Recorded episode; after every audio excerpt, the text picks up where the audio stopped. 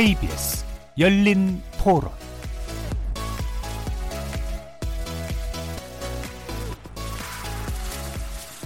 안녕하십니까. KBS 열린 토론 정준희입니다. 민간 택지 분양가 상한제는 무주택자로서 좀 기대는 있고요. 근데 신규 아파트 공급이 위축되는 부분도 있을 거고 그러면서 올라가는 부분도 있을 텐데 어찌됐건 간에 잡겠다는 의지를 가지고 뭔가 정책을 펴는 거는 지금 맞는 방향이라고 생각을 합니다. 집값 안정이 엄청나게 도움되겠죠. 근데 이제 집값이 떨어졌을 때 안게 될 리스크는 어마어마하잖아요. 금융과 연결되고 악화되면은 그거는 엄청나게 무서운 거기 때문에 집값을 안정시키는 것 같지만 중산층만 괴롭게 만들지 정말 상류층에 있는 현금 부자들은 어떤 정책에도 아랑곳하지 않고 살아남는다는 거죠. 더 돈을 벌고. 이걸 가지고 이 집가를 잡고 할 수 있다면 해야죠. 해야 되는데 현재 우리나라 상황에서는 맞지 않지 않나. 단기적으로는 집값이 잡히는 효과가 있겠죠. 결국은 취지는 좋아요. 시간이 지나면 꼭 한 개도 보탬이 안 되더라는 거죠. 필요한 사람들이 수요 공급이 맞아줘야 되는데 그게 안 된다는 거예요. 정책의 실효성에 대해서는 기대하기 어렵다.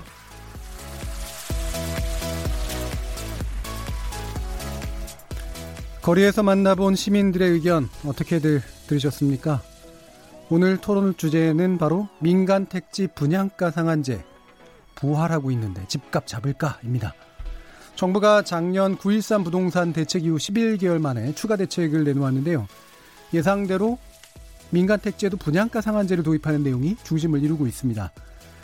어, 2008년, 그러니까 참여정부 시절에도 민간 주택에 적용된 선례가 있지만 2015년 이후로는 이제 유명무실해진 제도인데요. 이거를 4년 만에 정부가 다시 부활시킨 셈이죠. 10월 초 시행을 앞두고 집값 안정화를 위한 친서민 정책이라는 긍정적인 평가가 있는 반면 또 공급 위축, 아파트 품질 저하라는 부작용을 우려하는 목소리도 또한 엇갈리고 있습니다. 그래서 오늘 KBS 열린 토론에서는 민간 택지 분양가 상한제 부활, 집값 잡을까라는 주제로 이 논란을 무릅쓰며라도 차츰 더 강력한 규제책을 밀어붙이는 이 정부의 배경 그리고 예상되는 긍정적 또는 부정적 효과에 관련해서 전문가들과 집중 토론해 보겠습니다. KBS 열린 토론은 여러분들과 함께 만듭니다. 청취자분들도 토론에 참여하실 수 있는 방법 안내해 드리겠습니다. 문자로 참여하실 분은 9730 누르시고 의견 남겨주시면 됩니다. 단문은 50원, 장문은 100원의 정보 이용료가 붙습니다. KBS 모바일 콩, 트위터 계정 KBS 오픈을 통해서는 무료로 참여하실 수 있습니다. 청취자 여러분이 KBS 열린 토론의 주인공입니다. 청취자 여러분의 열띤 참여 부탁드리겠습니다. KBS 열린 토론 지금부터 출발하겠습니다. 살아 있습니다. 토론이 살아 있습니다. 살아있는 토론, KBS 열린 토론. 토론은 라디오가 진짜입니다. 진짜 토론. KBS 열린 토론.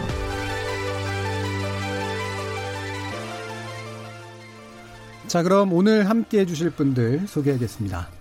먼저 정부가 대책으로 내놓은 민간 택지 분양가 상한제를 기본적으로 긍정적으로 보시는 그런 쪽이시죠.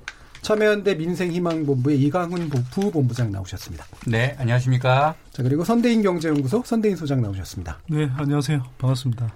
자, 그리고 이 민간, 민간 택지 분양가 상한제에 대해서 음. 부정적인 그런 입장을 좀 가지고 계시죠. 아시아투데이의 장용동 대기자 나오셨습니다. 네, 반갑습니다. 그리고 주택산업연구원 주택정책연구실 김덕래 실장 나오셨습니다. 네, 안녕하세요. KBS 열린 토론 민간 택지 분양가 상한제 부활 집값 잡을까 영상으로도 생중계되고 있습니다. 지금 유튜브에 들어가셔서 KBS 일라디오 또는 KBS 열린 토론을 검색하시면 지금 바로 저희들이 토론하는 모습 영상으로도 보실 수 있습니다. 구독 많이 눌러주시고요. 의견도 남겨주십시오. 그리고 어, 수도권 계획 정파가 있어서 어, 새벽 1시에 재방송은 되지 않고요. 대신 팟캐스트로 많은 청취 부탁드리겠습니다. 자 이렇게 함께 할 방법까지 안내해 드렸고 오늘 토론 주제 민간 택지 분양가 상한제 부활, 집값 잡을까 본격적으로 시작해 보겠습니다. KBS 열린 토론. 자, 민간 택지에 대해서 분양가 상한제 적용이라는 그러니까 즉 민간 시장의 가격 정책을 직접 개입하는 정부가 어, 이런 좀 나름 강력한 대책이죠. 이 부분에 대해서는 사실 지난번에 한번 이제 도입 전망을 가지고 토론한 적이 있었고 그때 또 김덕래 실장님 나오셨었는데 아, 오늘은 실제로 도입하기로 결정됐고 뭐 10월쯤에 이제 구체적인 내용은 거론하기로 했습니다만 좀 더 구체화된 그런 정책이 된 상태이기 때문에 어, 즉 실현될 정책이기 때문에 어, 좀 더 많은 음, 깊이 있는 논란 그 어떤 논증이 필요할 것 같습니다. 자, 그래서 이 현 시점에서 정부가 이 민간 택지 분양가 상한제라는 좀 강력한 카드를 꺼내든 가장 큰 배경이나 맥락이 뭘까에 대해서 일단 양측의 의견을 간단히 들어보고 쟁점 토론으로 들어보도록 하겠습니다. 이 부분 선대인 소장님 의견 먼저 들어볼까요? 어, 9.13 대책 이후로 이제 집값이 많이 안정화되고 잡혀가는 모양새였습니다. 예. 그런데, 어, 최근 한, 한두 달여 전부터 이제 서울 재건축을 중심으로 해서 집값이 다시 고개를 들기 시작했죠. 그러면서 이제 좀 집값 상승세가 이제 다, 서울의 다른 지역까지 이제 좀 퍼져나가면서 이제 정부가 좀 긴장감을 가지게 된 것 같고요. 그 긴장감을 가지게 된 건 기본적으로는 이 강남의 재건축 을 투자 대상으로 또는 뭐 투기적 가수요가 이제 들끓으면서 예.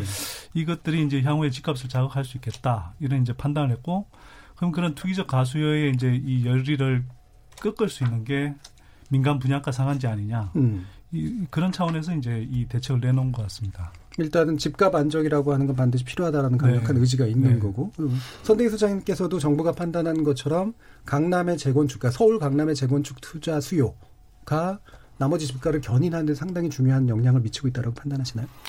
그렇죠. 지금까지 뭐 이 강남 재건축을 중심으로 하는 그런 투자 또는 뭐 투기 수요가 예. 사실은 최근 몇 년간 이제 서울 집값을 끌어왔다고 해도 과언이 아닌데요. 그 양상이 사실 9.13 대책으로 많이 이제 잡혔습니다. 예. 그런데 이제 그것들이 이제 뭐 일시적인 뭐 기술적 반등으로 볼 수도 있겠지만 음. 어쨌거나 이, 이, 저 박근혜 정부 후반기 때 재건축, 저, 재건축을 중심으로 해서 이제 분양가 상한제를 풀었었고요. 예. 또뭐 재건축 허용 연한 완화라든지 그런 규제들도 같이 풀었었죠. 예.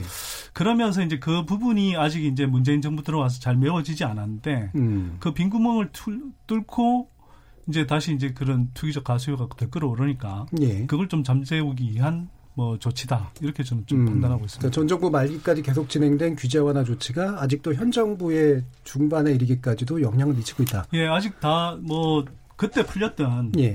규제들이 사실은 지금 다 뭐 이렇게 예전 상태로 돌아가거나 예. 또 규제가 제대로 이렇게 뭐 갖춰진 상태가 아닌 거죠. 예. 뭐 분양가 예를 들어서 뭐 분양시장 규제라든지 대출 규제 이런 것들은 뭐 이전보다 많이 타이트해졌습니다만 이 아까 말씀드렸던 민간 택지 분양가 상한제 경우에는 2015년에 이게 풀린 다음에 거의 뭐 그대로 남아 있었거든요. 예. 예. 그래서 이번에 그걸 이제 다시 좀 조이는 조치다 이렇게 음. 볼수 있을 것 같습니다. 자, 그러면 어, 장용동 대기자님 의견 네. 들어볼까요? 2017년도 이후에 지금 두 차례 예, 8.2 대책하고 9.13 대책, 뭐 역시 어, 초고강도 대책이었습니다. 그럼에도 불구하고 이제 11개월 만에 특히 어 이번에 집값은 뭐 예전하고 비슷하게 사실은 뭐 전국적으로 보면은 집값이 안정세에 접어들고 있는데 일부 지금 서울만 가지고 어, 문제가 되는 셈이죠.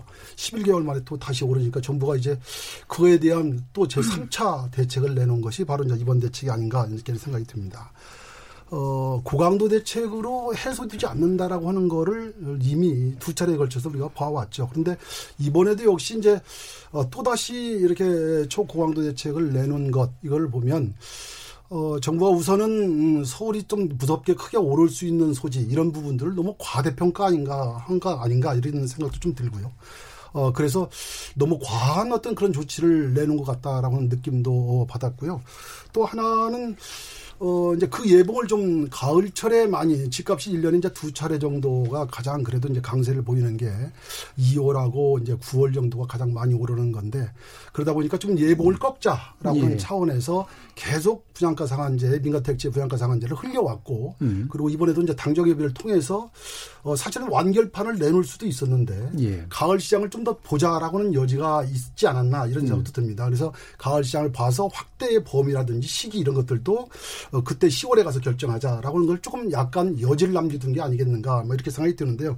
어쨌든 좀 너무 고강도 대책을 또 내놓은 것이다라고 하는 음. 측면이 어, 그에 대한 부작용이 그만큼 커질 수 있기 때문에 득보다는 실이 많지 않을까 이렇게 생각이 듭니다. 이 과대평가했다라는 건 서울시장, 서울에서 나타나는 아파트 상승 효과가 사실은 계속 지속되지 않을 수도 있는데 그렇습니다. 뭐 음. 지금 여러 가지 여건상으로 경제적인 어떤 상황이라든지 음. 또는 서울 일부에 지금 국한 강남에 국한되어 있는 상황이라든지 물론 집값이 강남발로 자꾸 이제 번져나가는 현상들은 음, 있지만 그래도 집값이 국부적인 어떤 상황에서 벌어지고 있는 것들인데 거기에다가 너무 큰 굴레를 갖다가 씌우는 것 아닌가 예. 아, 이런 생각이 들어서 이제 너무 고강도를 내는 것 같다 과한 대책인 것 같다 이런 생각이 들었습니다. 알겠습니다. 그러면 이강원 부본장님. 네, 이 박근혜 정부 때인 2014년 때부터 예, 저금리 정책이 예, 계속되어 왔고요. 예. 이거는 김, 저 문재인 정부에서도 계속 지속되고 있는 상태입니다. 그래서 이제 부동산 규제 완화가 이, 저 박근혜 정부 때부터 있었죠. 예, 그러면서 주택 가격이 전반적으로 매우 높게 올라간 어, 상태였습니다. 그래서 이 2018년에 9.13 대책으로 이게 사, 사실 이제 간신히 이, 이 숨고르기 상태로 지금 들어간 거거든요. 예. 어, 그런데 이제 서울 중심으로 사실 주택 가격이 이제 상승 추세를 보이고 있고 또 이제 어, 그 사이에도 이제 분양 가격 상승률은 이렇게 주택 가격 상승보다 훨씬 높았어요. 음. 예, 그러다 보니까 어, 이런 부분은 그냥 놔둬 가지고는 다른 부분들 끌어올릴 가능성이 있겠다. 이런 판단을 정부에서 한 것 같습니다. 그래서 저는 어, 어쨌든 적절하게 방향성을 잡은 것 같다. 라고 판단을 하지만 어, 그거 이 분양가 상한제 하나 가지고 이 주택 가격 문제가 다 해결이 되겠느냐. 특히 이제 지금 생각하고 있는 건 투기 지역에다가 이제 주로 이제 분양가 상한제를 실시한다는 얘기거든요. 그러다 보니까 이제 국, 그 국, 국지적인 거죠. 그러다 보니까 전반적인 주택가격 안정화를 위해서는 다른 대책들도 좀 필요하겠다. 음. 이렇게 생각하고 있습니다. 그러니까 외려 그러니까 적절한 뿐더러 사실은 보완적인 대책까지도 더 필요하다라고 지금 보시는 거네요. 이를테면 어떤 보완적인 대책 생각하시나요? 예를 들면 이제 조세라든지 개발이익 환수라든지 뭐 이런 부분들에 대한 대책들이 이번에는 안, 안 나왔었고요. 그다음에 이제 재건축 제도 자체를 어떻게 할 건지 하면 이런 부분들도 좀 생각해 볼 부분이 있는데 이런 부분들 근본적인 건 손을 좀 안 댔죠. 안된 음. 상태에서 지금 일단 가격 문제로 일단 접근을 했다 이렇게 봅니다. 조세는 주로 보유세 문제 쪽을 생각하시는 네, 거예요? 네, 네, 그렇죠. 네. 그리고 네. 이제 예를 들면 이제 재개발 이익, 초과 이익 환수제도 네, 이런 그런 것들까지. 거나 뭐 또는 채권 뭐 예, 예. 매입제라든지 이런 식으로 어떤 그 개발 이익을 환수할 수 있는 다른 방식들까지도 한번 이렇게 두루 고민, 고민을 했어야 됐지 않았겠나. 예. 예 알겠습니다. 자, 그러면 김동래 실장님. 네.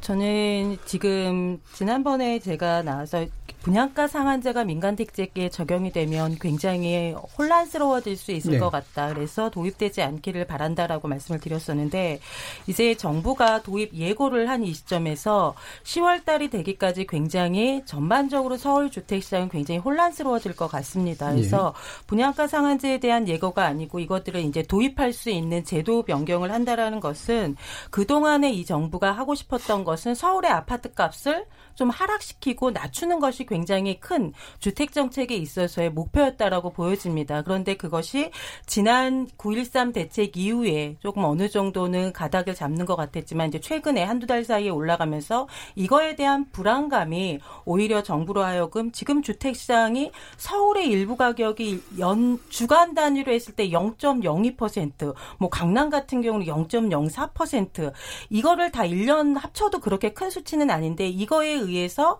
그 지금 분양가 상한제를 도입 예고를 했다라고 하는 것은 굉장히 불안감이 굉장히 커진 상태가 아닌가라는 것을 보여지고요. 분양 가격이라고 하는 가격의 직접적인 규제가 시장에 주는 부작용들이 있기 때문에 정부에서는 이걸 하기 전에 이미 고분양과 관리 지역이라는 것을 도입을 해서 주택도시 보증공사를 통해서 분양 보증 당시에서 이제 분양가를 좀 조정을 하려고 했지만 이것이 초기에는 사실 어느 정도 효과가 있는 것처럼 예고가 됐었습니다. 그렇지만 이게 최근에 들어서는 재건축 사업에서 적용이 되지 않고 오히려 이제 후분양으로 간다거나 아니면 여전히 이제 분양 가격에 대한 통제가 안 된다라는 판단 때문에 가격에 직접적인 규제 정책으로 지금 정부가 예고를 한 부분들이 있다라고 보여지고요.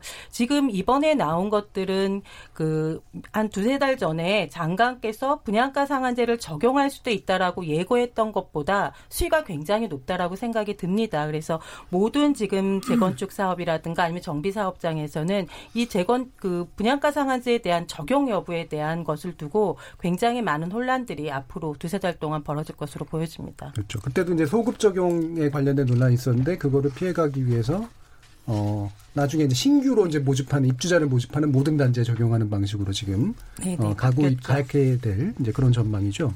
자 그럼 이제 쟁점 토론으로 좀 더 들어가 봐야 될 것 같은데요.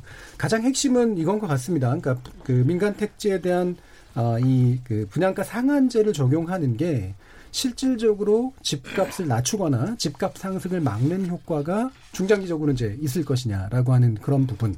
이게 이제 실증될 수 있느냐라는 문제까지도 아마 포함할 것 같은데요. 이에 대해서 일단 양측의 의견을 좀 여쭙겠습니다. 먼저 말씀하신 분들은 먼저 말씀하셔도 됩니다.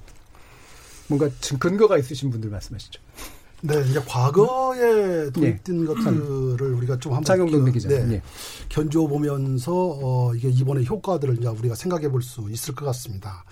어, 물론 당장 규제를 가함으로 인해서 분양가를 낮추는 것은 사실일 겁니다. 예. 특히 이번에 지금 정부가 어, 어, 이 상한제 민간택지 분양가 상한제 도입을 그 내역들을 이렇게 들여다보면 어, 택지비에 대한 조정이 이 안에 포함이 되어 있습니다. 예. 어, 뭐 건축비만 그동안에 이제 가지고 어, 논란이 많이 되었습니다만은 근본적으로 서울권이나 어, 이 수도권 내에서는 지금 분양가격을 결정할 때 보면은 택지비가 거의 60에서 70%를 차지하고 그리고 건축비는 한 30%밖에 되지 않거든요. 그러니까 근본적인 택지비를 더더 이번에 이제 건들어서 그동안에 어떻게 보면 민간에서 자율적으로 감청 평가를 해서 결정하도록 했던 것을 정부가 직접적인 이제 그 부분에 개입을 하겠다. 그리고 공시지가와 같이 견주어서 결정하겠다. 이렇게 되니까 결국은 택지비가 크게 낮아질 수밖에 없거든요. 예. 그렇다면 단기적인 효과로는 분명히 분양가가 낮아질 것이다. 그런데 그것이 과연 고리로 인해서 어 전체적으로 집값을 끌고 내려갈 수 있을 것인가? 이거는 굉장히 이제 의문이다. 단기적으로는 그런 효과가 부분적으로 생겨나겠지만 과거의 경우도 역시 분양가 상한제를 실시해서 그게 가격이 지속적으로 낮아졌다면 아마 큰 효과를 봤기 때문에 어, 누구도 그걸 손댈 수가 없었을 겁니다. 그러나 부작용이 굉장히 많았기 때문에 그걸 풀고 완화하고 하는 것들을 결쳤죠. 왜냐하면 예를 든다면 77년도 우리 중동 특수가 한참 부를 때에 이제 도입됐던 제도인데 바로 이제 국부가 좀 좋아지니까 집값이 오를 수밖에 없었죠. 그래서 분양가 상한제를 도입을 했는데 그 뒤에 계속 왔던 문제가 공급 위축으로 오는 문제가 가장 컸었고 그러면서 집값은 계속적으로 올라갔습니다. 그게 어, 또 지난 2006년도도 음, 우리가 어, 예를 들어 볼 수 있는데요. 뭐 어, 노무현 정부 시절에 어, 굉장히 집값이 많이 올라간 거는 아마 다들 아실 겁니다. 뭐 서울 지역에 한 46%까지 이상 올라간 것을 알고 계실 텐데 바로 그로 인해서 이제 분양가 상한제를 도입을 했거든요. 그런데 그거를 도입하기 이전에 그 분양가 상한제가 도입된다고 그러니까 90, 제 기억으로는 97년도 9월부터 적용을 했을 겁니다. 그런데 96년도, 97년도에 79만 가구씩 공급을 했습니다. 한 해에. 물량을 엄청나게 그 공급을 한 거죠. 근데 그 뒤에 물량이 줄어든 건 아니고요. 그 여파가 2, 3년 더 가고 그리고 물량이 일부 줄었다가 다시 회복하는 양상들을 보여줬거든요. 그러니까 2007년, 8년. 그렇죠. 예, 그러니까 이제 예. 이 시장 상황이 단기적으로 뭐 연도별로 끊어가지고 줄었냐 늘었냐 이걸 보기보다는 전체적인 큰 흐름으로 봐야 될 겁니다. 그래서 묶였을 때 왔던 폐해 그리고 묶였을 때 오는 긍정적인 효과 이걸 두 개를 비교해 보면 또다시 공급 위축으로 오는 폐해가 굉장히 많았다라는 것을 증명해 주고 있고 지금 단기적으로도 어, 뭐 서울 시내권에 물량을 공급할 수 있는 것들은 지금 뭐 여유 택지가 없기 때문에 결국은 재개발 재건축밖에 없는데 그런 정비 사업에서 내놓아야 되는데 정비 사업이 꽉 묶이게 된다면 공급이 되지 않을 것만은 분명하거든요. 그게 지금 뭐 아까 김동희 박사 얘기했지만 그 뭐 재건축이 지금 추진되는 뭐 이미 철거를 한 단계에 접어들었는데 이제 뭐 어 이제 막 시작을 하는데 이주를 시작하는데 이제 초기 단계 세 군데 다 엄청난 지금 혼란을 겪고 있고 뒤로 또 밀려가고 있는 그런 상황들이거든요. 그러니까 공급이 위축되면 그로 인해서 올 수 있는 파급 효과는 뻔하거든요. 뭐 서울 시내 집은 많이 공급되고 있지만 어 지금 집값이 계속 올라가는 이유는 아파트 공급이 제대로 안 돼서 그러는 겁니다. 그러니까 아파트 공급을 좀 늘려가야 되는데 그거는 유일하게 재건축 재개발에서 나올 수밖에 없는 그런 구조를 가지고 있죠. 이게 이제 신도시 택지가 아닌 사람들이 갖고 싶어하는 서울 시내 중심지나 요지에 아파트 공급이 적어서 생긴 문제라는 거죠. 그렇습니다. 그러니까 강공이 가져올 수 있는 거는 잠시적인 그 마약적인 효과는 있지만 근본적으로 시장의 틀을 바꾸기는 굉장히 어렵다. 지금 뭐 두 차례 다 다주택 다 규제하고 어, 어, 다 규제를 했지만 결국은 그 여파로 나타나는 거는 지방에 있는 사람도 서울에 집 사야 된다는 걸 다 가르쳐 줬습니다. 지금 그래서 오히려 서울에 집 사는 수요만 더 늘려둔 결과가 온 거죠. 그래서 그런 거에 대한 어떤 그런 실제적으로 부동산 정책을 내놓기 위해서는 그 후차적인 그 절차들이 세심하게 뭔가 준비되지 않으면 그냥 뻥하고 터트리는 정도로 가지고는 엄청난 혼란만 초래한다는 사실이 앞서서 지금 보여, 보이고 있지 않습니까? 그러니까 이번에도 또 비슷한 형태를 보일 거로 저는 생각하고 있습니다. 음, 결국은 이제 집 사고 싶은데 공급이 안 되는 문제. 위축 효과는 뭐 있긴 분명히 있을 것 같은데요. 이 부분에 대해서는 선, 선 소장님 어떻게 생각하십니까? 그뭐 장동영 장영동 대기자님께서 이제 말씀하신 부분이 일견 뭐이 맞는 이야기처럼 이렇게 들릴 수 있는데요. 근데 현실에서 실제로 전개된 과정을 보면 좀 그런 뭐 큰 혼란 뭐 이런 거하고는 좀 거리가 멀었고요. 음. 그 다음에 우리가 이제 가장 최근에 분양가 상한제를 이제 도입한 그 이후에 어, 서울 주택 시장의 흐름을 좀 살펴볼 필요가 있을 것 같아요. 예. 그러니까 노무현 정부 후반에 2007년 7월에 이제 이 공공과 민간 공이 이제 분양가 상한제를 도입했었죠. 그리고 2008년부터 본격적으로 이제 이 적용이 되기 시작했는데 예. 그때 이후로 2013년 상반기까지 이제 주택 시장 흐름을 보면 서울 집값은 떨어졌습니다. 하향 안정화됐거든요. 그리고 이제 뭐 장대 기자님께서 이제 이 말씀하신 것처럼 그러면 공급을 늘렸을 때 집값이 안정됐어야 하는데 2014년 하반기부터 이제 최경환 정부 총리가 들어오고 나서 그때 이제 재건축 후용률은 완화해주고 또 민간 주택 분양가 상한제를 이제 사실상 무력화 시켰죠. 그러면 명백하게 이제 공급을 늘리는 신호였고 실제로 뭐 잘 아시다시피 분양 물량, 입주 물량 뭐 최근 몇 년 동안 굉장히 많았습니다. 근데 그러면 집값이 안정됐어야 되잖아요. 근데 오히려 집값은 더 뛰었거든요. 그러니까 이게 이제 뭐 공급이 부족해서 집값이 뛴 게 아니고요. 실제로는 이제 빈대서 집사라 정책을 써서 집값이 뛴다 하니까 가만히 있던 이제 이런 잠재 수요들, 투기적 가수요들이 가세하면서 공급은 사실 많이 되고 있는데도 불구하고 그게 사실은 이제 투기 세력이 이제 먹잇감처럼 된 거죠. 그러면서 이제 집값이 더 큰 폭으로 이제 올랐던 겁니다. 그래서 제가 보기에는 공급 부족 때문이라기보다는 투기적 가수요 때문에 최근에 이제 집값이 뛰었었는데 그런 의미에서는 분양가 상한제를 실시하면 그런 투기적 가수요를 잠대 상당히 좀 효과가 있다 이런 판단을 하는 거죠. 투기적 가수요가 네. 어느 정도 비중이라고 생각하세요? 그걸 뭐 명확하게 네. 뭐 수치로 나타나기 쉽지는 않습니다. 그런데 네. 이제 제가 2017년쯤에 개포 주공 3단지 같은 경우에 그 전수 아파트 단지별로 이제 등기부 등본을 떠서 이제 전수 조사를 해본 적이 있습니다. 재건축 단지가 이제 물론 좀 투기성이 강한 지역이긴 합니다만 그때의 경우에 어, 매수자의 한 75% 정도가 어떤 형태로든 빚을 내서 집을 샀고요. 예. 또 그것도 이제 뭐 그 재건축 단지가 대부분 뭐 그렇습니다만 특히 이주를 앞두고 있어서 뭐 그런 측면도 있었겠지만 그 사람들의 또 95%는 뭐 전세든 월세든 세입자를 끼고 집을 샀던 거거든요. 예. 그러니까 순수하게 자기 자본으로 집을 산 사람이 별로 없었습니다. 그럼 실수요 가수요 네. 판단이 자기 자본 비율인가요? 자 이제 그건 투기적 가 그러니까 투기 수요 뭐 또는 투자 이렇게 이야기할 때는요. 예. 우리가 뭐 칼로 물 베듯이 사실 명확한 구분을 그렇죠. 하기가 어렵습니다. 예. 근데 이제 전체적으로 시장 흐름을 봤을 때 어떤 시기에서는 투기적 가수요가 들끓으면서 예를 들어서 가게가 과도하게 이제 부채 레버리지를 동원한다든지 음. 그런 현상들이 일어나는 거죠. 물론 같이 일어나죠. 예. 예. 그래서 뭐 어떤 경우에는 이건 딱 실수요고 이거는 뭐 투자고 이거는 투기다 이렇게 명확하게 구분할 수는 없습니다만 예. 어떤 시기별로 투기적인 어떤 흐름들이 가열되는 양상들이 나타나죠. 음. 네. 지금 이제 공급이 됐음에도 불구하고 현재처럼 집값을 상승되는 효과가 나타난 건 이 가수요가 이제 이끌었기 때문이다라는 지금 방금 선 소장님의 지적에 대해서는 김동래 실장님 어떻게 보시나요? 어, 저는 뭐 좀 전에도 소장님 말씀하셨던 것처럼 음. 주택 시장에 있어서 실수요, 투자 수요, 투기 수요를 명확히 구별할 음. 수 없는데 이게 어떨 때는 투기 수요라고 얘기를 하고 어떨 때는 실수요라고 얘기하는 이런 부분들에 대해서 사회적 합의 없이 이렇게 얘기하는 건 저는 굉장히 조심해야 된다라고 생각을 합니다. 그래서 사실 재건축 단지에 그 집을 보유하고 계신 분들이 투기적 가수요일 수 있다. 그리고 거기를 집을 사고자 음. 하신 분이 투기적 가수요다라고 단정할 수 없다라는 거죠. 그래서 저는 굉장히 조심해야 된다라고 보여주고 우리나라의 어떤 그 가구들이 가지고 있는 재무 구조에 있어서 자기 자서 자기 자본 100%로 내 집을 마련하는 가구는 거의 없다라는 거죠. 대부분이 그래서 LTV DTI 비중을 두고 있는 건데 어느 정도 대출을 끼고 주택을 사는 거고 외국만 보더라도 대출을 끼고 평생 또랑 상환하면서 내 집을 마련하는 구조인데 지금 우리나라의 주택이 2천만 호 정도가 됩니다. 이 중에서 매년 신규로 분양되거나 신규로 공급되는 게 많을 때가 70만 호고 적었을 때는 40만 호가 채 되지 않습니다. 이런 신규 물량이 인허가 받은 물량이고 사실 분양 물량으로 가는 것은 30만 호에서 40만 호도 굉장히 많은 물량이거든요.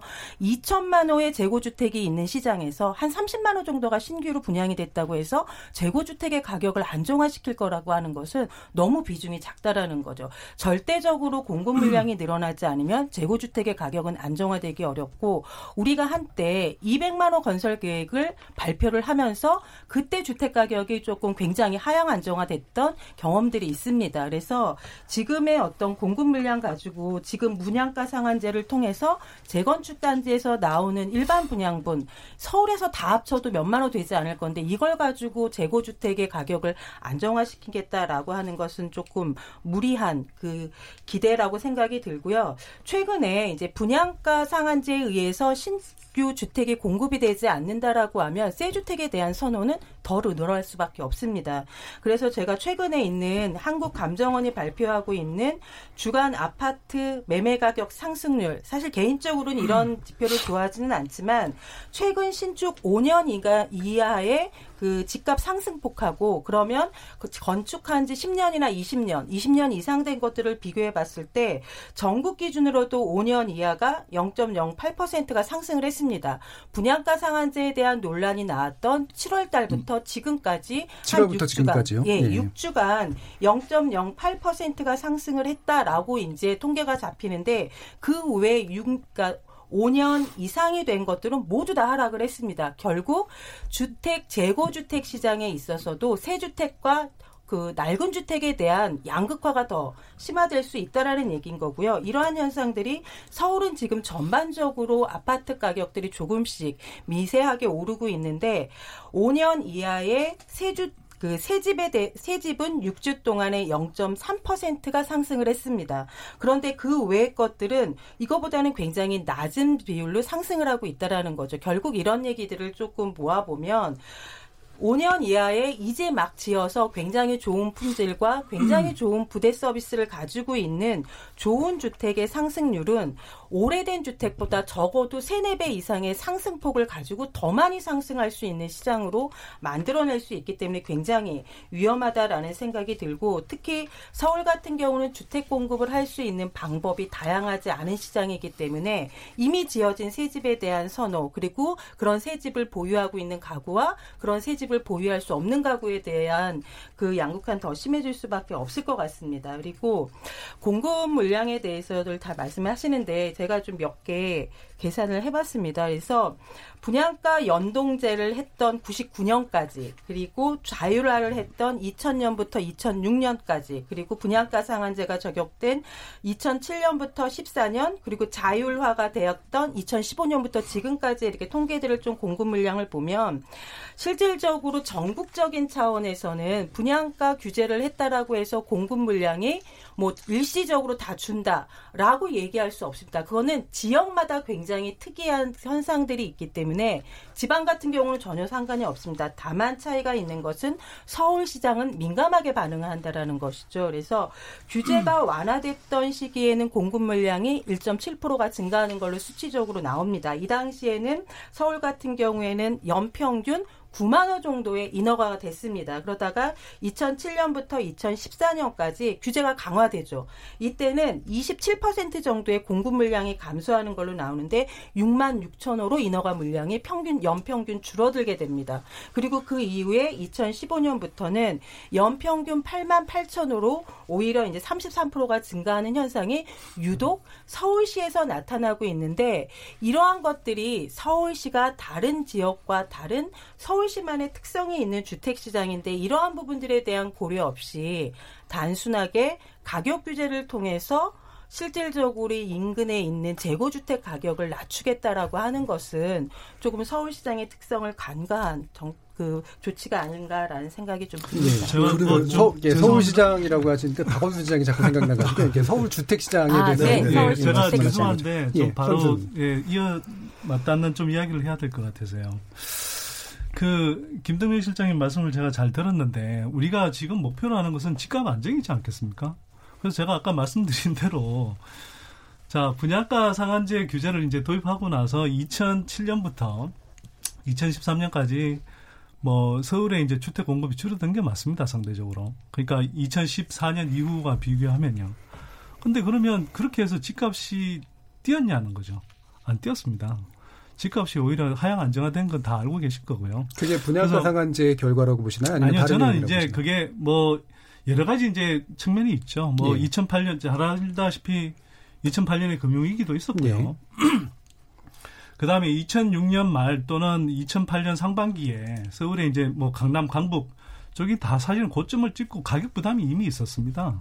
그런 것이 이제 조정되는 과정이었죠. 예. 그래서 사실은 분양가 상한제 때문에 뭐 공급이 줄었다 이런 것보다는요. 제가 보기에는 이렇습니다. 주택 시장이 침체되기 때문에 그 영향으로 주택 공급이 줄어든 거고요. 우리는 특히 순분양제이기 때문에 주택 경기에 굉장히 빠르게 반응하거든요. 예. 그러니까 주택 경기가 가라앉았기 때문에 그냥 주택 공급이 줄어들었던 거고요. 이제 최경환 정부 총리 들어와서 빚내서 집 사라 정책 쓰고 각종 규제 완화해주고 아파트 분양 시장 들어가서 뭐 청약 규제 풀어주니까 6개월, 3개월 만에 어 프리미엄 붙여서 팔 수 있고 또 재건축 규제 들어가면 재건축 규제 완화했으니까 사업성 완화가 되고 사업성이 좋아지고 그러면 이제 투기적인 또는 투자적인 프리미엄을 누릴 수 있으니까 아까 말씀드렸다시피 투기적 가수요가 이제 더 끌었거든요. 그러면 이게 장사가 되니까 건설업체들 입장에서는 공급을 늘리는 거죠. 자, 그래서 아까 이제 김 실장님 말씀을 하셨지만 자, 뭐 그게 저는 그렇게 생- 이렇게 생각합니다만 김 실장님 말씀대로 분양가 상한제 때문에 공급이 줄었다고 치자고요. 하지만 그렇게 해서 결국은 집값이 뛰었냐는 거죠. 집값이 안정됐습니다. 그래서 그 하나는 우리가 좀 명백하게 짚고 넘어가야 될 것 같아요. 공급이 줄어도 집값이 안정되는 결과가 오면 그거는 어차피 의도된 그래서 결과다. 아까 예. 제가 이제- 결국은 분양가 네. 상한제가 예, 장영우 네. 기자님. 예. 어, 서울을 놓고 이렇게 봐야 된다. 저는 예. 그렇게 보입니다. 왜냐하면 분양가 상한제의 민간택지 적용은 서울의 재개발 재건축이 가장 문제고 가장 많이 서울에 공급되는 거에 거의 70% 이상이 서울에서 공급되는 거지 지방에서는 그런 공급되는 것들이 없거든요. 예. 그게. 그러니까 영향을 가장 많이 주는 데는 서울이다. 그런데 서울의 통계치가 아까 지금 어, 이김 시장이 얘기한 것처럼 굉장히 이 늙고 줄고 하는 것이 눈에 확히 드러난다라고 하는 것을 하나 우리가 얘기해 볼 수 있고요. 또 하나는 그러면 공급이 많이 됐는데 집값이 안정됐냐? 지금 이렇게 얘기인데 2008년도에 글로벌 금융위기가 절대적으로 영향을 미친 겁니다. 그때 당시에는요. 예. 그리고 어, 또 그 이전에 공급된 그 입주량이 대략으로 굉장히 많이 늘어났기 때문에 영향을 미친 거지 공급이 많이 됐는데도 안정적이 가지 않았다. 뭐 이렇게 얘기를 단정적으로 그 요건 하나만 가지고 설명하기는 조금 설득력이 없다. 저는 이렇게 보여지고요. 예. 또 하나는 이 분양가 상한제 실시 확대 실시가 아까 어, 얘기가 나온 것처럼 그럼 투기적인 잠재 수요를 어, 그럼 가라앉히는데 그럼 영향을 굉장히 많이 줄 거냐? 그래서 시장을 안정화시킬 거냐? 하면 오히려 투기적 잠재 수요를 더 부추기는 상황으로 지금 갈 수도 있다. 어떤 방식이죠? 왜냐하면 지금 예. 그 청약 통장만 해도 그렇습니다. 지난달까지 지지난달까지는 안정적으로 저, 예, 보였는데 지금 청약 통장이 총 가입자가 2,500만 개 정도 이제 육박한 걸로 나타나고 있습니다. 그런데 서울권에서만 한 달 사이에 세 배가 늘었습니다. 서울에서만. 그러니까 로또 분양 같은 걸 그렇죠. 로또. 분양을 노려 예. 오히려 투기적인 잠재 수요를 부추기는 거다. 그게. 음.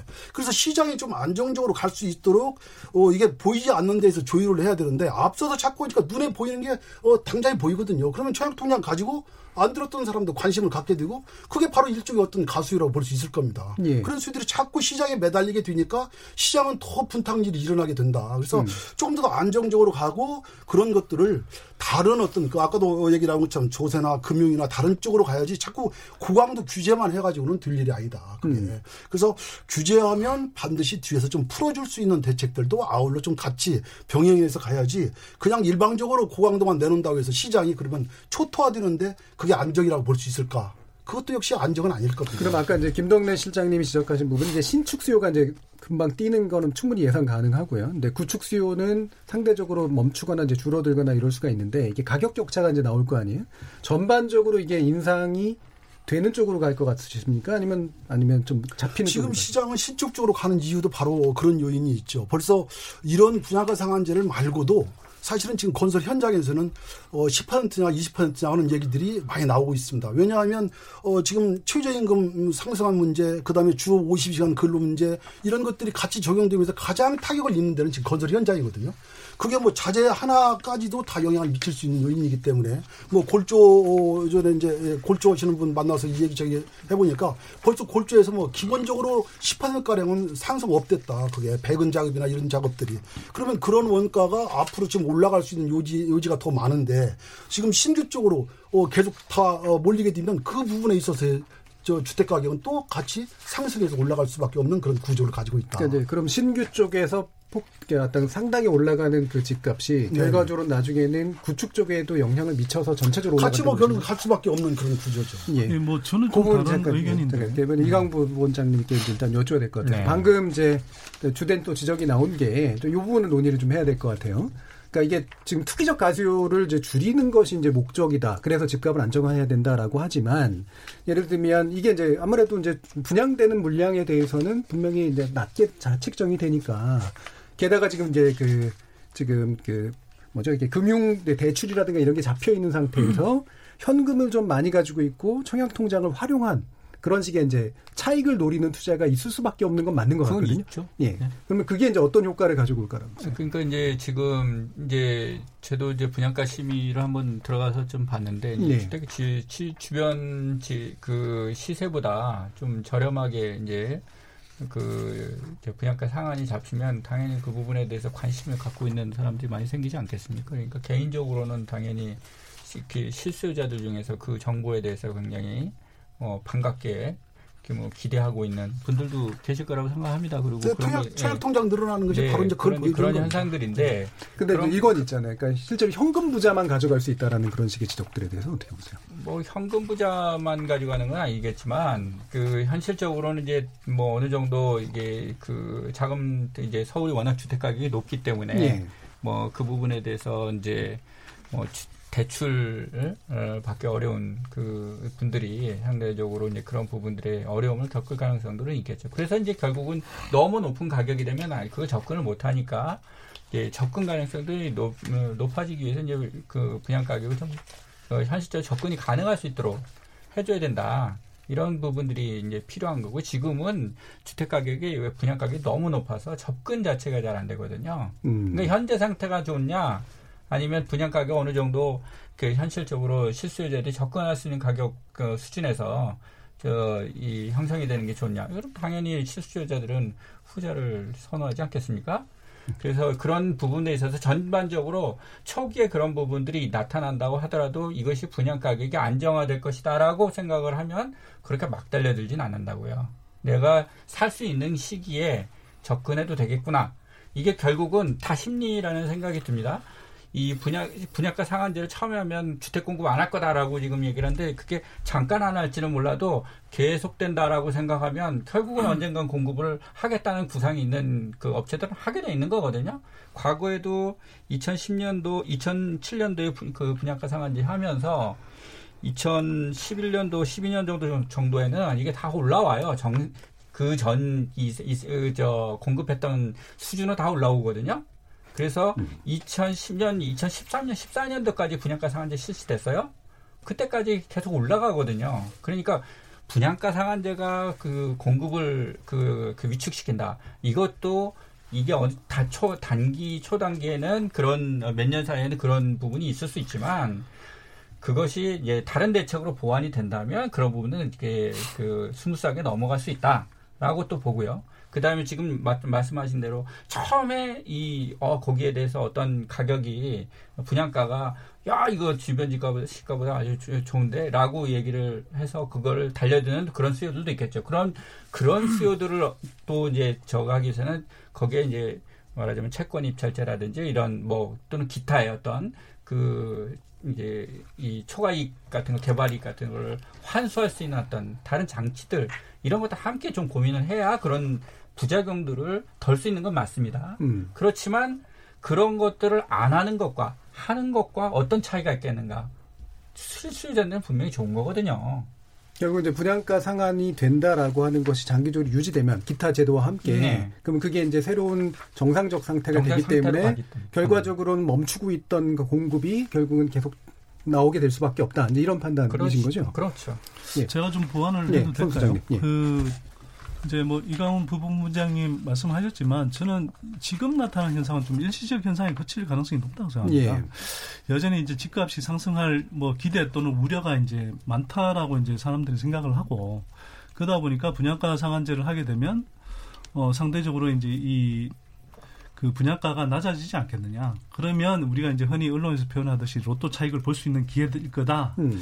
이렇게 해서 이제 아까 뭐 장 기자님 말씀하신 대로 뭐 청약 통장 이제 숫자도 늘고 뭐 이렇게 되는데 일시적인 현상에 거칠 가능성이 높다고 생각하고요. 음. 어느 게 표준 가격이 되고 대세가 되느냐에 따라서 많이 달라질 수 있다고 생각합니다. 예. 근데 이제 아까 김덕래 실장님께서 아까 뭐 이제 인용하신 그 뭐 집값 이제 예를 들어 재건축은 상대적으로 분양가 상한제 실시하겠다고 한 다음에 가라앉았는데 그러니까 상승률이 줄었는데 신축 집값은 뭐 상대적으로 더 뛰었다 이런 이야기를 하셨잖아요. 그 저도 이제 그 그래프를 봤는데 이거는 좀더 지켜봐야 될 것 같아요. 네. 왜냐하면 분양가 상한제를 한다고 해서 이제 재건축 집값이 가라앉는 것, 이 집값이 적어도 단기적으로는 잡히는 것이 이제 이 집값 그래프 상으로 보이는데 네. 뭐 신축 경우에는 이제 상대적으로 재건축 집값 상승률보다 높기는 합니다만 네. 신축 집값 상승률도 그 이전 몇 주보다 상승률은 그래도 줄어들었습니다. 그리고 보통 이제 우리가 집값 상승을 할 때 이제 이런 파장을 보면 재건축 집값이 먼저 뛰고 나서 그게 이제 다른 일반 아파트로 이제 번져가는 현상을 보이거든요. 그러니까 지금 이제 그 김등래 실장님께서 이제 인용하신 그 집값 그래프는 예. 재건축 집값이 가라앉고 나서 상대적으로 뭐 더 지나봐야 합니다. 더 지나봐야 알지만 신축 집값도 따라 떨어질 수 있는 가능성도 염두에 두고 봐야 된다는 것이죠. 그래서 지금의 그 지금까지의 그 그래프만을 가지고 뭐 이 재건축 집값은 뭐 잡힐 줄 몰라도 신축 집값은 계속 뛸 것이다. 이렇게 섣부른 단정을 좀 하기는 이르다 이런 판단이 들고요. 예. 한 가지 짧게 덧붙이자면 우리가 이제 재건축 단지는 사실은 뭐 말이 30년 되고 뭐 40년 된 아파트라고는 하지만 실제로는 신규 분양 대기 아파트입니다. 그렇잖아요. 그래서 이제 다들 이제 투자를 하는 것인데 이 물량이 사실은 지금 뭐 서울에만 지금 분양가 상한제 대상이 된다는 단지가 66개 단지입니다. 이 어마어마한 물량이거든요, 사실은. 그리고 이 재건 이 재개발 재건축 단지 물량들은 사실 서울에 이제 구도심부터 해서 뭐 강남권까지 핵심 지역의 이제 물량들이거든요. 네, 그게 이제 네. 몇만 호 정도 수준이라고 얘기했잖아요. 그러니까 네. 66만 호라고 아까 이제 제가 네. 지금 이 단지. 들이 66만 저 66개 단지라고 말씀을 예, 예. 드렸는데 예. 여기서 쏟아져 나오는 이 물량들은요. 제가 보기에는 사실은 지금 신규 뭐 주택 시장뿐만 아니라 앞으로 뭐 서울을 이렇게 서울에 주택 공급을 이제 좌우하는 그런 물량인데 이 물량이 분양가 상한제가 적용이 돼서 저렴해진다. 그러면 장기적으로는 아까 이강, 이강훈 부분부장님께서 말씀하셨다시피 이것이 표준적인 가격이 되고 그래서 뭐 지금은 좀 불안할지라도 뭐 신규 아파트들도 또 기존의 일반 아파트들도 같이 가격 안정화 흐름으로 끌어갈 공산이 크다. 예. 저는 그렇게 봅니다. 지금 이제 선 소장님이 지적하신 66개 단지가 아까 한 3만 원 수준이라고 하셨나요? 예, 한 예. 3만 원 정도 아니요, 3, 3만 원가 3만 원 정도 될 거고요. 66곳에서. 그런데 예. 2007년에 분양가 상한제를 적용했을 때와 지금은 상황이 많이 다릅니다. 2007년도에 그 인허가를 받고 그게 물량으로 나왔을 땐 일반 택지 사업이었고 수도권 경기도에 있는 신규 택지였기 때문에 인허가 예. 물량 그 자체가 다 일반 분양분으로 나오는 거지만 예, 예. 지금 재건축 단지에서는 조합원, 조합원 분이 예. 대부분입니다. 음마 같은 경우가 한 30% 정도 되는 거지 평균적으로 음. 보면 전체 인허가 물, 그 분, 인허가 받은 물량의 사실 15% 정도가 사실 일반 분양분으로 네. 나오고 청약 경쟁률이 굉장히 높은 지역들은 일반 분양분이 10개도 안 되는 단지들도 있습니다. 그렇기 때문에 2007년과 지금의 그 공급 물량에 대해서는 현격히 다르기 때문에 차비를 두고 좀 봐야 될 부분들이 있는 것 같고요. 2007년도에는 사실 시공사가 그 건설사에 의한 사업이었기 때문에 건설사 문제지만 지금은 이미 그곳에서 내가 오래된 낡은 주택을 가지고 살고 있는 사람들의 조합원들의 문제도 같이 섞여 있기 때문에 이 부분들에 대해서 배려와 강가 배려가 없이는 굉장히 큰 문제가 야기될 것이라고 보여지고요. 지금 손대현 손대인 소장님께서 말씀하신 부분은 만약에 서울 주택 시장이 주택 공급 물량이 충분해서 어느 정도 가격이 안정화된 상태의 시장이라고 하면 그런 부분들을 기다려서 기대할 수 있지만 지금 양적 주택 보급률이라고 하는 것으로만 보더라도 서울시의 주택 보급률은 96%입니다. 양적으로 충분하지 않다라는 거죠. 그리고 인구는 준다라고 이야기를 하지만 서울시의 가구는 2022년까지 증가를 합니다. 2022년까지 적어도 1만 가구 정도가 순수하게 증가를 하게 됩니다.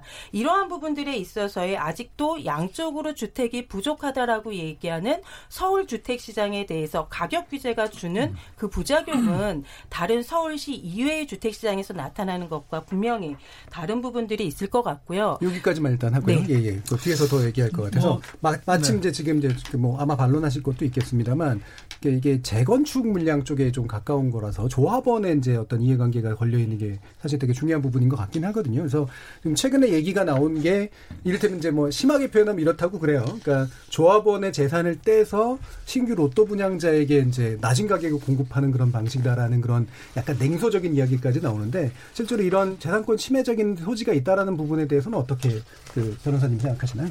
글쎄 이제 이게 지금 뭐 두 가지 측면에서 나오는데요. 예. 뭐 지금 이게 이제 말하자면 어떤 조합이나 조합원의 어떤 권리를 이게 제한하는 어떤 예. 사후, 적으로 제한하는 게 아니냐. 일단 소급 뭐, 관련된 예. 문제는 그렇고요. 그죠. 근데 우선 조합이 이제 일반 분양을 통해서 거둘 수 있는 예상 매출액이 좀 줄어든다라는 이야기거든요. 예. 이제 본질을 보면. 예. 그거는 이제 앞으로 시장 상황에 따라서 실현할 수도 있고 실현할 수 없을지도 모르는 음. 그런 부분이기 때문에 이건 이제 법적인 권리는 아니죠 예. 당연히. 예. 그래서 이제 분양가 상한제가 어떤 재산권 침해다. 요거는 좀 예, 실제 이제 맞진 않는 얘기다. 이런 부분이고요. 이제 다만 이제 재개발 재건축이 이제 변동성을 어느 정도 예상을 해가지고 이 뭐 권리 의무 관계를 조정할 수 있는 방법이 있긴 있습니다만 이제 지금 현재는 어떤 걸 일정하게 이제 관리 처분 단계까지 들어갔을 때는 어떤 일정한 가격들을 예상을 하고 이제 그 한 거잖아요. 그렇죠. 어, 예. 그렇기 때문에 거기에 따라서 이제 권리 의무 관계를 짰을 텐데 이게 소송이 일어날 가능성도 꽤 있다는 음, 예상도 나오잖아요. 저는 소송도 예. 일어날 수 있다고 봅니다. 그건 예. 뭐 그쪽 그 조합들은 당연히 그런 부분들까지도 고려할 거라고 생각을 하는데 어쨌든 그 권, 이런 이제 분양가가 달라지면 권리 의무 관계를 재조정해야 되는 문제가 생길 수는 있습니다. 다만 이제 우리가 이제 이, 이 제도 자체가 이런 사후적인 어떤 변동성들 이런 것들을 예상을 하고 있어요. 예. 그렇기 때문에 이제 관리처분 계획 수립 이후에도 발생하는 어떤 매출액 변동에 대해서는 이 조합원 청산금을 통해서 이런 것들을 이제 조정하는 어떤 음. 그런 부분이고 이제 그게 결국 이제 관리처분 계획 변경이라든지 이런 부분들 이제 수반해야 되는 어떤 그런 불편함들이 있을 수는 있습니다. 그러나 예. 이 전체적인 큰 그림을 보자는 거죠. 우리가 이런 부분에 음. 있어서 음. 결국 이걸 통해서 달성하려는 목표, 그다음에 국민에 주는 편익 이런 부분들도 어, 이런 것들이 어느 정도 큰 것인가. 아, 그다음에 그분들이 그런 거를 통해서 겪게 되는 어떤 조합원들이 겪게 되는 어떤 불편함 또는 추가적인 어떤 경제적인 어떤 지출 이런 부분들 이런 것들을 종합적으로 같이 고려를 해봐야 된다 이런 생각이 듭니다. 예. 바로 이제 그런 것들이 예. 여기까지 이제 반론까지 네. 듣고 이제 바로 그런 것들이 이제 예. 공급 지원하고 바로 이제 연결될 예. 수 있는 대목이라고 저는 생각합니다. 뭐 파리들 경우는 한 8년, 뭐 최장으로 많이 걸린 경우들은 한 15년도 걸리는 경우들이 있는데 바로 이제 이런 것들이 최초의 관리처분 계획이 났을 때에 조합원들이 동의했던 사항들을 마지막에 입주자 모집 공고하면서 이제 바꿔 바꿔지는데 바로 그런 부분들에 대한 시비가 이제 앞으로 지속적으로 생길 수밖에 없다. 예. 그게 이제 법정 소송으로 이어져 그렇지 않아도 어, 조합과 비대위와 여러 관계의 문제들 때문에 이 재건축이나 재개발 사업이 뒤로 지연되고 늦어지는데 이런 것들이 연결되면 또 다시 장기화될 수밖에 없는 그런 구조를 가지고 있거든요. 예. 그렇다고 그러면 중간에 어딘가는 이제 감소가 되는 홀캡이 생겨갈 수가밖에 없고 그 홀캡이 바로 이제 또 가격 상승 시점하고 같이 맞물리게 되면 계속 들쑥날쑥한 오르고 내리고 하는 상황들이 지속될 수밖에 없다. 그래서 뭔가 좀 장기 안정적으로 공급할 수 있는 그런 공급 대안이 마련되고 나서 이런 대안들을 써야지. 그게 아니면 계속 줄으면 또 다시 가격은 올라가고 또 늘면 또 떨어지고 하는 상황들이 연출될 수밖에 없지 않겠나. 예. 예. 그래서 이 법적인 다툼이 계속되면 지금 뭐 변호사님도 얘기하셨지만 어떤 경우는 뭐 동의를 거쳤어도 이게 사전에 뒤에 가서 변경될 수 있는 여지가 있기 때문에 합헌 뭐될 수도 있을 겁니다. 아마. 근데 어떤 경우들은 또 개인 간의 어떤 그런 사인의 이익의 침해 뭐 이런 부분에 대해서는 또 어, 법, 법적으로 또 다툼이 많아질 수밖에 없는 그런 구조를 가지고 있어서 지연은 불가피하다. 이, 이런 문제가 예. 공급의 지연은. 알겠습니다. 우리가 공급 지원도 역시 아까 얘기를 드린 것처럼 서울권에 한해서 잘 봐야 된다 시장을. 예. 어, 신규 아파트가 오르는 이유도 꼭 그거를 신규 아파트로 투기적인 수요나 잠재적인 투기 수가 옮겨가서 그러는 게 아니고 결국은 모든 사람들이 생활이 좀 나아지면서 집이 좀 좋은데 아파트에서 살고 싶어하는 네. 욕망이 있거든요. 그런데 새 아파트가 공급이 안 된다 그러면 아 지금 그러면 새 아파트 준공된 쪽으로 집을 찾아서 가야지라고는 소양이 생겨날 수밖에 없고 바로 그런 수요가 이제 새 아파트에 대한 어, 수요로 작용을 하게 되는 거죠. 뭐 예. 집을 한번 짓고 나면 지금 바꿀 수 없는 것들이 한 대개 두 가지 정도는 어, 바꿀 수가 없는 것 같습니다. 가장 지금 골치 아파는 주차장 문제. 이건 뭐 집 한번 짓고 나면 못 고치거든요. 근데 새 아파트는 완전히 달라져 있거든요. 예. 엘리베이터도 역시 마찬가지입니다. 뭐 한 20층 경우에 한 안에부터 한 대를 놓는다고 지금 규정되어 있는데 바로 이제 그런 부분들도 어, 지금 기존에 있는 엘리베이터를 바꿀 수가 없습니다. 그대로 놓고 살아야 재건축이 될 때까지는. 바로 이제 그런 불편함들을 해소하기 위해서 새 아파트로 자꾸 가려는 니즈가 생겨나기 때문에 새 아파트 수요가 생겨나고 새 아파트가 없으면 가격이 올라갈 수밖에 없는 그런 구조를 가지고 있죠. 알겠습니다. 뭐 여기에 대해서도 아마 하실 말씀들은 많겠습니다만 뒤에서 이제 후반부 토론에서 약간 더 짚도록 하고요. 어, 일단은 전반기 토론은 여기까지 진행을 하는 게 좋을 것 같습니다. 그래서 어, 지금 어, 분양가 상한제라고 하는 굉장히 강력한 카드가 꺼내진 어떤 맥락들을 한번 짚어봤고요. 관련된 쟁점들 몇 가지 확인해 봤습니다. 그러면 전반부 토론은 여기서 마치겠습니다. 여러분께서는 KBS 일륜 토론과 함께하고 계십니다.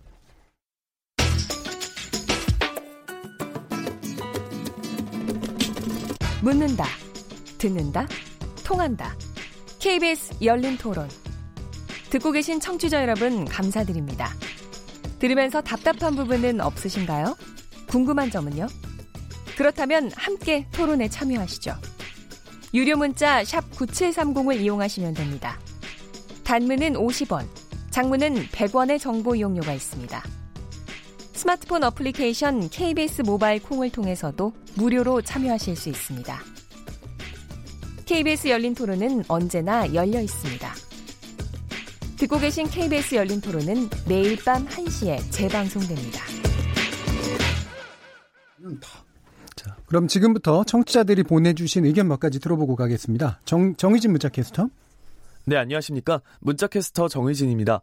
민간택지 분양가 상한제 부활, 집값 잡을까란 주제로 청취자 여러분이 보내주신 문자 소개해드리겠습니다. 먼저 콩 아이디 박종복님. 집값은 반드시 잡아야 합니다. 집으로 돈 버는 것은 절대 옳지 않습니다. 콩 아이디 8016님. 어떤 정책을 써서라도 집값은 잡아야 됩니다. 도대체 집 한 채에 수억, 수십억이 말이 되나요? 월급 받아서 생활하고 과연 어떻게 집을 살 수 있을까요? 있는 사람들에게만 잔치판이라고 봅니다. 이젠 정부도 믿고 믿음이 안 갑니다. 제발 분양가 상한제를 꺼내든 만큼 이번만은 꼭 집값 잡길 바랍니다. 콩 아이디 임종철님, 집 하나 가지고 양극화가 해결될까요? 결국 빈부격차만 키우는 정책입니다. 정부는 규제에 또 규제만 해서 1주택자들까지 피해를 봐야 하는지요. 다주택 잡겠다고 1주택자까지 피해를 보고 있습니다. 콩 아이디 0042님. 분양가 상한제? 이게 무슨 정책인가요? 재건축 조합원들은 건축비가 턱없이 올라 덤탱이 쓰고 건설 회사는 빤한 이윤에 날림 공사 유발하고 자기 돈 있어서 분양받은 사람은 로또가 되고 평생 작은 평수 판자집에 살다가 빚을 지면서까지 내 집 한번 가져보려는 사람들은 영원히 봉이 되는 이유가 어디에 있는 건가요? 이것이 사회주의적 발상인가요? 아니면 공산주의적 발상인가요?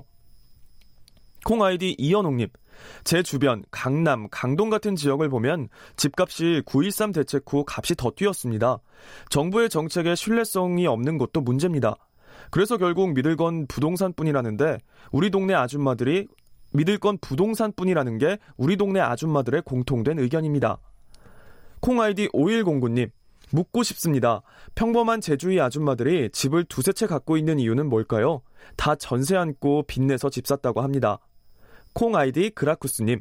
집에 들어갈 돈으로 인생 좀 즐기고 싶습니다. 여행도 팍팍 다니고 소비도 맘 편히 하고 진보 보수를 떠나 집값 잡는 정부가 좋은 정부입니다. 라고 보내주셨네요. 네, KBS 열린 토론. 지금 방송을 듣고 계신 청취자 모두가 시민 농객입니다. 청취자 여러분들의 날카로운 시선과 의견 기다립니다. 지금까지 문자캐스터 정의진이었습니다.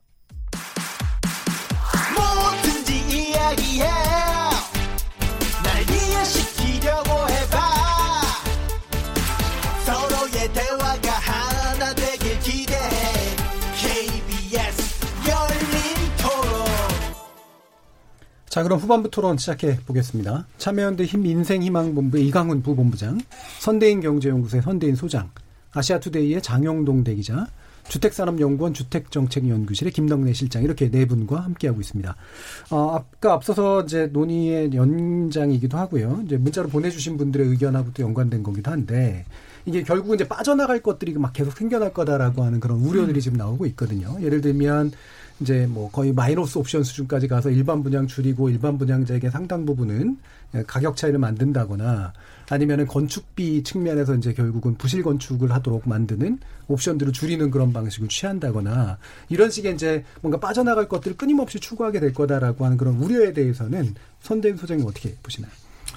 저는 좀 뭐 기후가 앞서는 것 같고요. 예. 예. 일단 우리가 최근에 그 가장 최근에 어쨌거나 분양가 상한제를 한 게 2007년에 하여튼 저 분양가 상한제를 도입하면서 했던 그 분양가 상한제의 경험인데 그때 특별히 뭐 부실공사, 난림공사를 했다는 그런 뭐 뚜렷한 그 사례가 없습니다. 예.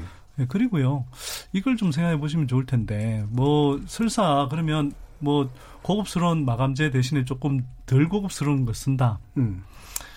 어 우리가 흔히 가성비 이야기 하잖아요. 그러면 예를 들어서 집값이 예전에는 뭐 10억 하던 걸 이번엔 뭐한 7억, 8억으로 이제 분양을 한다. 그러면 마감재 조금 덜 고급스러운 거 쓰더라도 7억, 8억에서 누릴 수 있는 그 주거의 질이라든지 이런 건 저는 뭐 더 높을 수 있다고 생각합니다. 그래서 가성비가 훼손되지는 않을 거다, 최소한.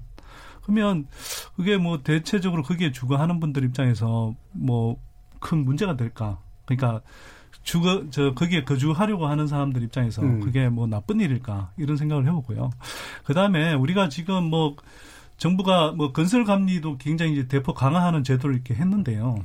만약 정말 그렇게 뭐 부실이 생길 정도고 감리가 문제될 정도라면 아니 저 부실이 문제가 되고 그런 이제 품질이 문제가 될 정도라면 감리를 이렇게 철저히 해서 하는 게 맞고요. 또 그런 업체들에 대해서는 강한 이제 이 뭐 페널티를 물려야죠. 음. 그리고 더 중요한 건요. 사실은 공사 품질의 가능성이 훨씬 중요한 제도는 선분양제를 하기 때문에 날림 공사를 하고 부실 공사를 하는 경우가 훨씬 많습니다. 그러면 이참에 그런 게 정 우려가 된다고 그러면 분양가 상한제를 하면서 후분양제도 같이 하면 훨씬 더 효과적일 수 있죠. 예. 예. 그래서 저는 이게 우리가 정책적으로 제도적으로 어떻게 운영할 것인가의 문제이지 이걸 뭐 현실에서 실제로 일어나지도 않았는데 뭐 부실 공사할 것이다, 뭐 난임 공사할 것이다 이렇게 거의 협박 또는 압박성 음. 이렇게 주장들을 하는데 저는 그건 정책을 또는 제도를 이렇게 무력화하기 위한 그런 사보타주에 가깝다. 그런 면에서 조금 건설업계에 건설업계에 그런 뭐 이해를 반영하는 예, 의도적인 뭐좀 과장된 표현 아닌가 이렇게 음. 생각합니다. 그냥 뭐 부실은 컨트롤할 수 있고 네. 그다음에 외려 가성비는 좋아질 수 있고 네. 문제가 생긴다면 보완되는 제도가 충분히 가능한데 네. 공포를 유발한다. 네, 그러니까 지금까지 해온 걸 보면 뭐 옵션 조금 더 붙이고 고급 마감재 쓴다는 이유로 뭐 분양가를 엄청나게 띄웠거든요. 예. 그걸 사실은 그걸로 뭐 마감재 조금 더 쓴다고 해서 분양가가 그렇게 팍팍 뛸 이유가 없는데 이제 비싼 분양가를 이제 내걸고 사실은 그런 뭐 몇 가지 옵션 마감재 이런 것들을 가지고 이게 봐라 분양가를 높일 수밖에 없다 이런 근거들로 사용을 했거든요. 예. 사실 오히려 그런 거품을 빼는 좋은 계기가 예. 될수 그런데 이제 합리적인 잠깐만요. 예, 뭐 이번 문장 얘기 듣고 예. 예. 이건 이제 뭐 실제 분양가 심의를 제가 좀 얼마 전에 예. 들어가봐서 그 분위기를 느껴서 아는 건데 이제 공공택지에서 이제 분양가 심의를 했었거든요. 아, 요새 저그 건설업체들이 그 날림으로 짓겠다고 하는 업체들 전혀 없고요. 공공택지에서 분양가 심의 받더라도 다 최고급을 지향합니다. 그래서 굉장히 비싸고 아주 좋은 주택을 제안을 하거든요. 음, 민간 택지에서 하는데 저는 더 그럴 거라고 생각을 하고요. 그래서 그런 우려는 할 필요 없다. 실제 예. 지금 현재 그 분양가 상한제에서 사용하고 있는 기본형 건축비 굉장히 높아요.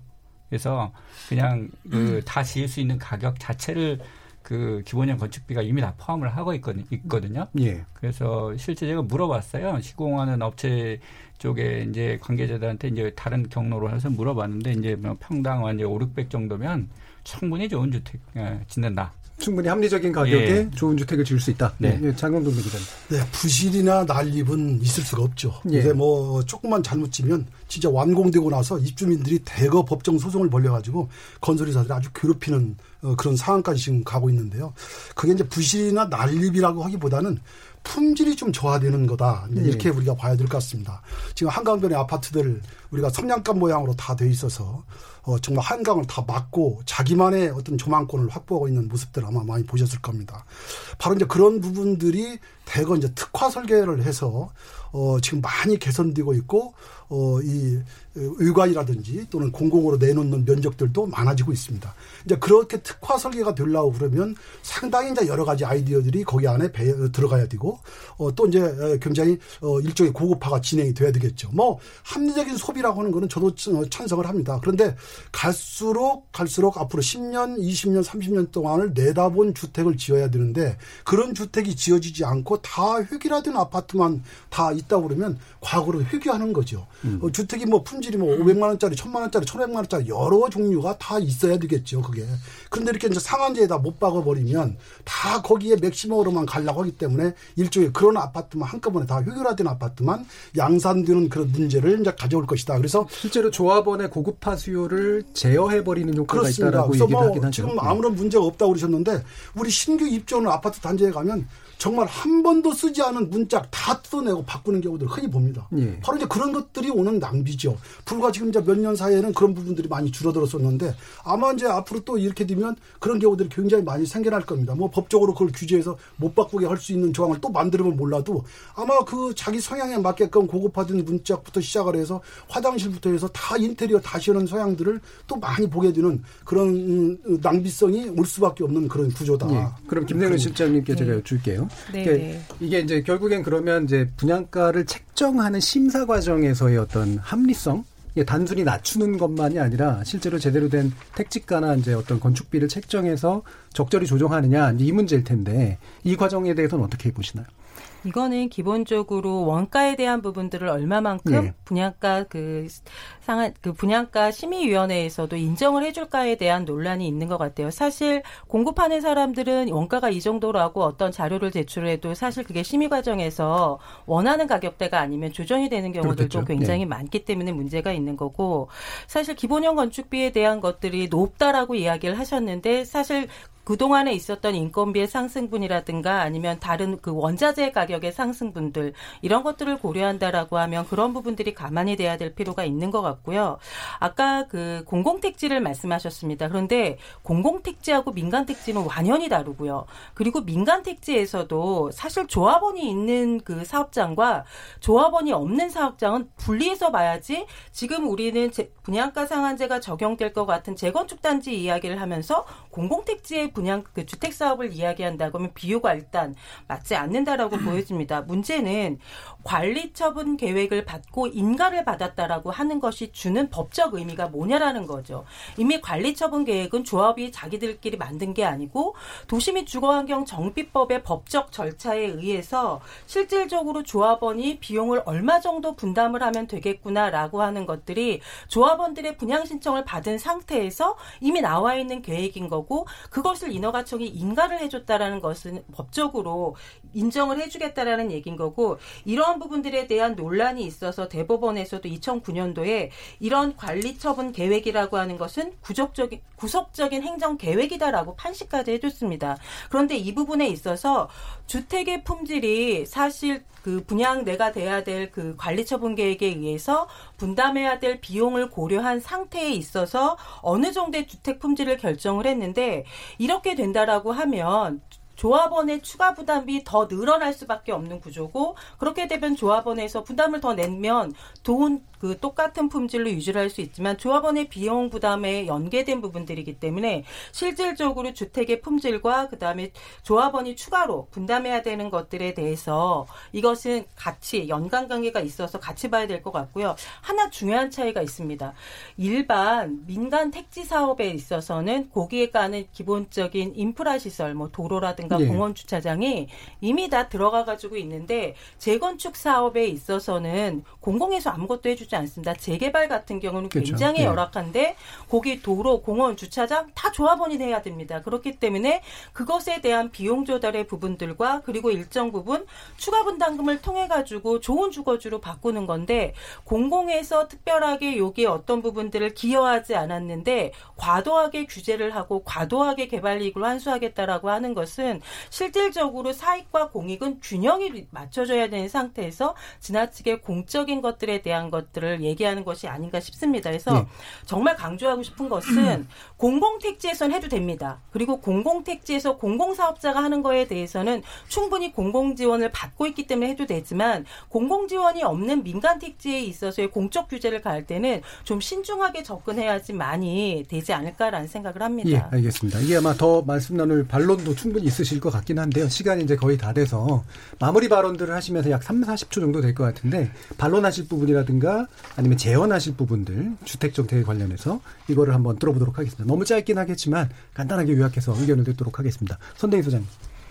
저는 그냥 뭐 김등래 실장님 말씀드린 예. 잠깐 재개발 재건축하면서 공공의 그게 기여가 전혀 없는 게 아니고요. 예를 들어서 재개발 재건축하는 것부터가 예를 들어서 용도 지역을 변경한다든지 또는 뭐 용적률을 높여준다든지 해서 공공재가 사실 들어가는 겁니다. 그렇게 해서 막대한 개발 이익이 생기기 때문에 거기에 대해서 이제 이 주민들의 편의 시설을 갖추면서 거기에서 이제 이 나름 남는 그 사익들을 챙겨가는 것이고요. 그 다음에 지금 제가 이제 마지막으로 드리고 싶은 건 그 택지가 중요한 게 아니고요. 그 경기도시공사가 강교에 지은 제가 행복주택을 가봤는데 기본형 건축비로 지었어요. 굉장히 잘 지었습니다. 음. 그러니까 기본형 건축비만 가지고도 뭐 온갖 편의시설 다 들어가 있고요. 품질 전혀 문제 없습니다. 최신식 디자인이고요. 자, 그런데 지금 우리가 이야기한 분양가 상한제의 그 분양가 상한제 원가 연동형이어서요. 기본형 건축비에 대해서 건설업체의 일정한 이윤까지도 감안한 가격입니다. 예. 이것 때문에 주택 공급이 안 된다? 저는 그건 말이 안 된다고 생각합니다. 알겠습니다. 예, 장 기자입니다. 네, 경제가 여러 가지로 어려운 상황이라는 거 아마 다 아실 겁니다. 뭐 대내적으로 심각한 어떤 내수 유출 문제라든지 기업 환경이 극히 악화되어 있는 점들, 그 대외적으로도 지금 미국과 중국의 무역 분쟁 문제, 뭐 우리 또 일본과의 문제 여러 가지 악재들이 지금 겹쳐 있는 그런 상황들이죠. 경제가 앞으로 굉장히 좀 어려워질 수 있는 소지가 상당히 많이 있다 이렇게 보여진다.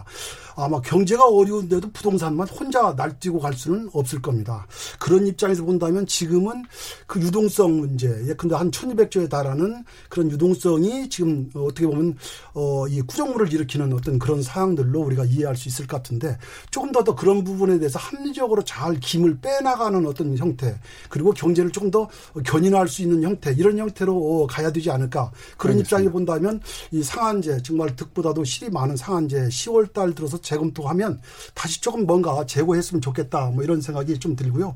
어쨌든 그 투의적인 수요에 대해서는 어, 좀 압박을 가하는 게 맞죠. 근데 이렇게 큰 굴레를 씌우는 것보다는 공급에 여러 가지 문제도 있는 이런 압박을 씌우는 것보다는 어, 역시 이제 금융적인 어떤 그런 측면 또 조세적인 측면 이런 측면이 좀 대폭 강화하는 것이 오히려 더 알겠습니다. 낫지 않겠나 이런 생각이 듭니다. 예, 나머지 두 분께도 좀 시간을 드리는데 이제 마무리할 시간이 돼가지고 양측의 의견을 듣는 거로 죄송하지만 마무리하도록 하겠습니다.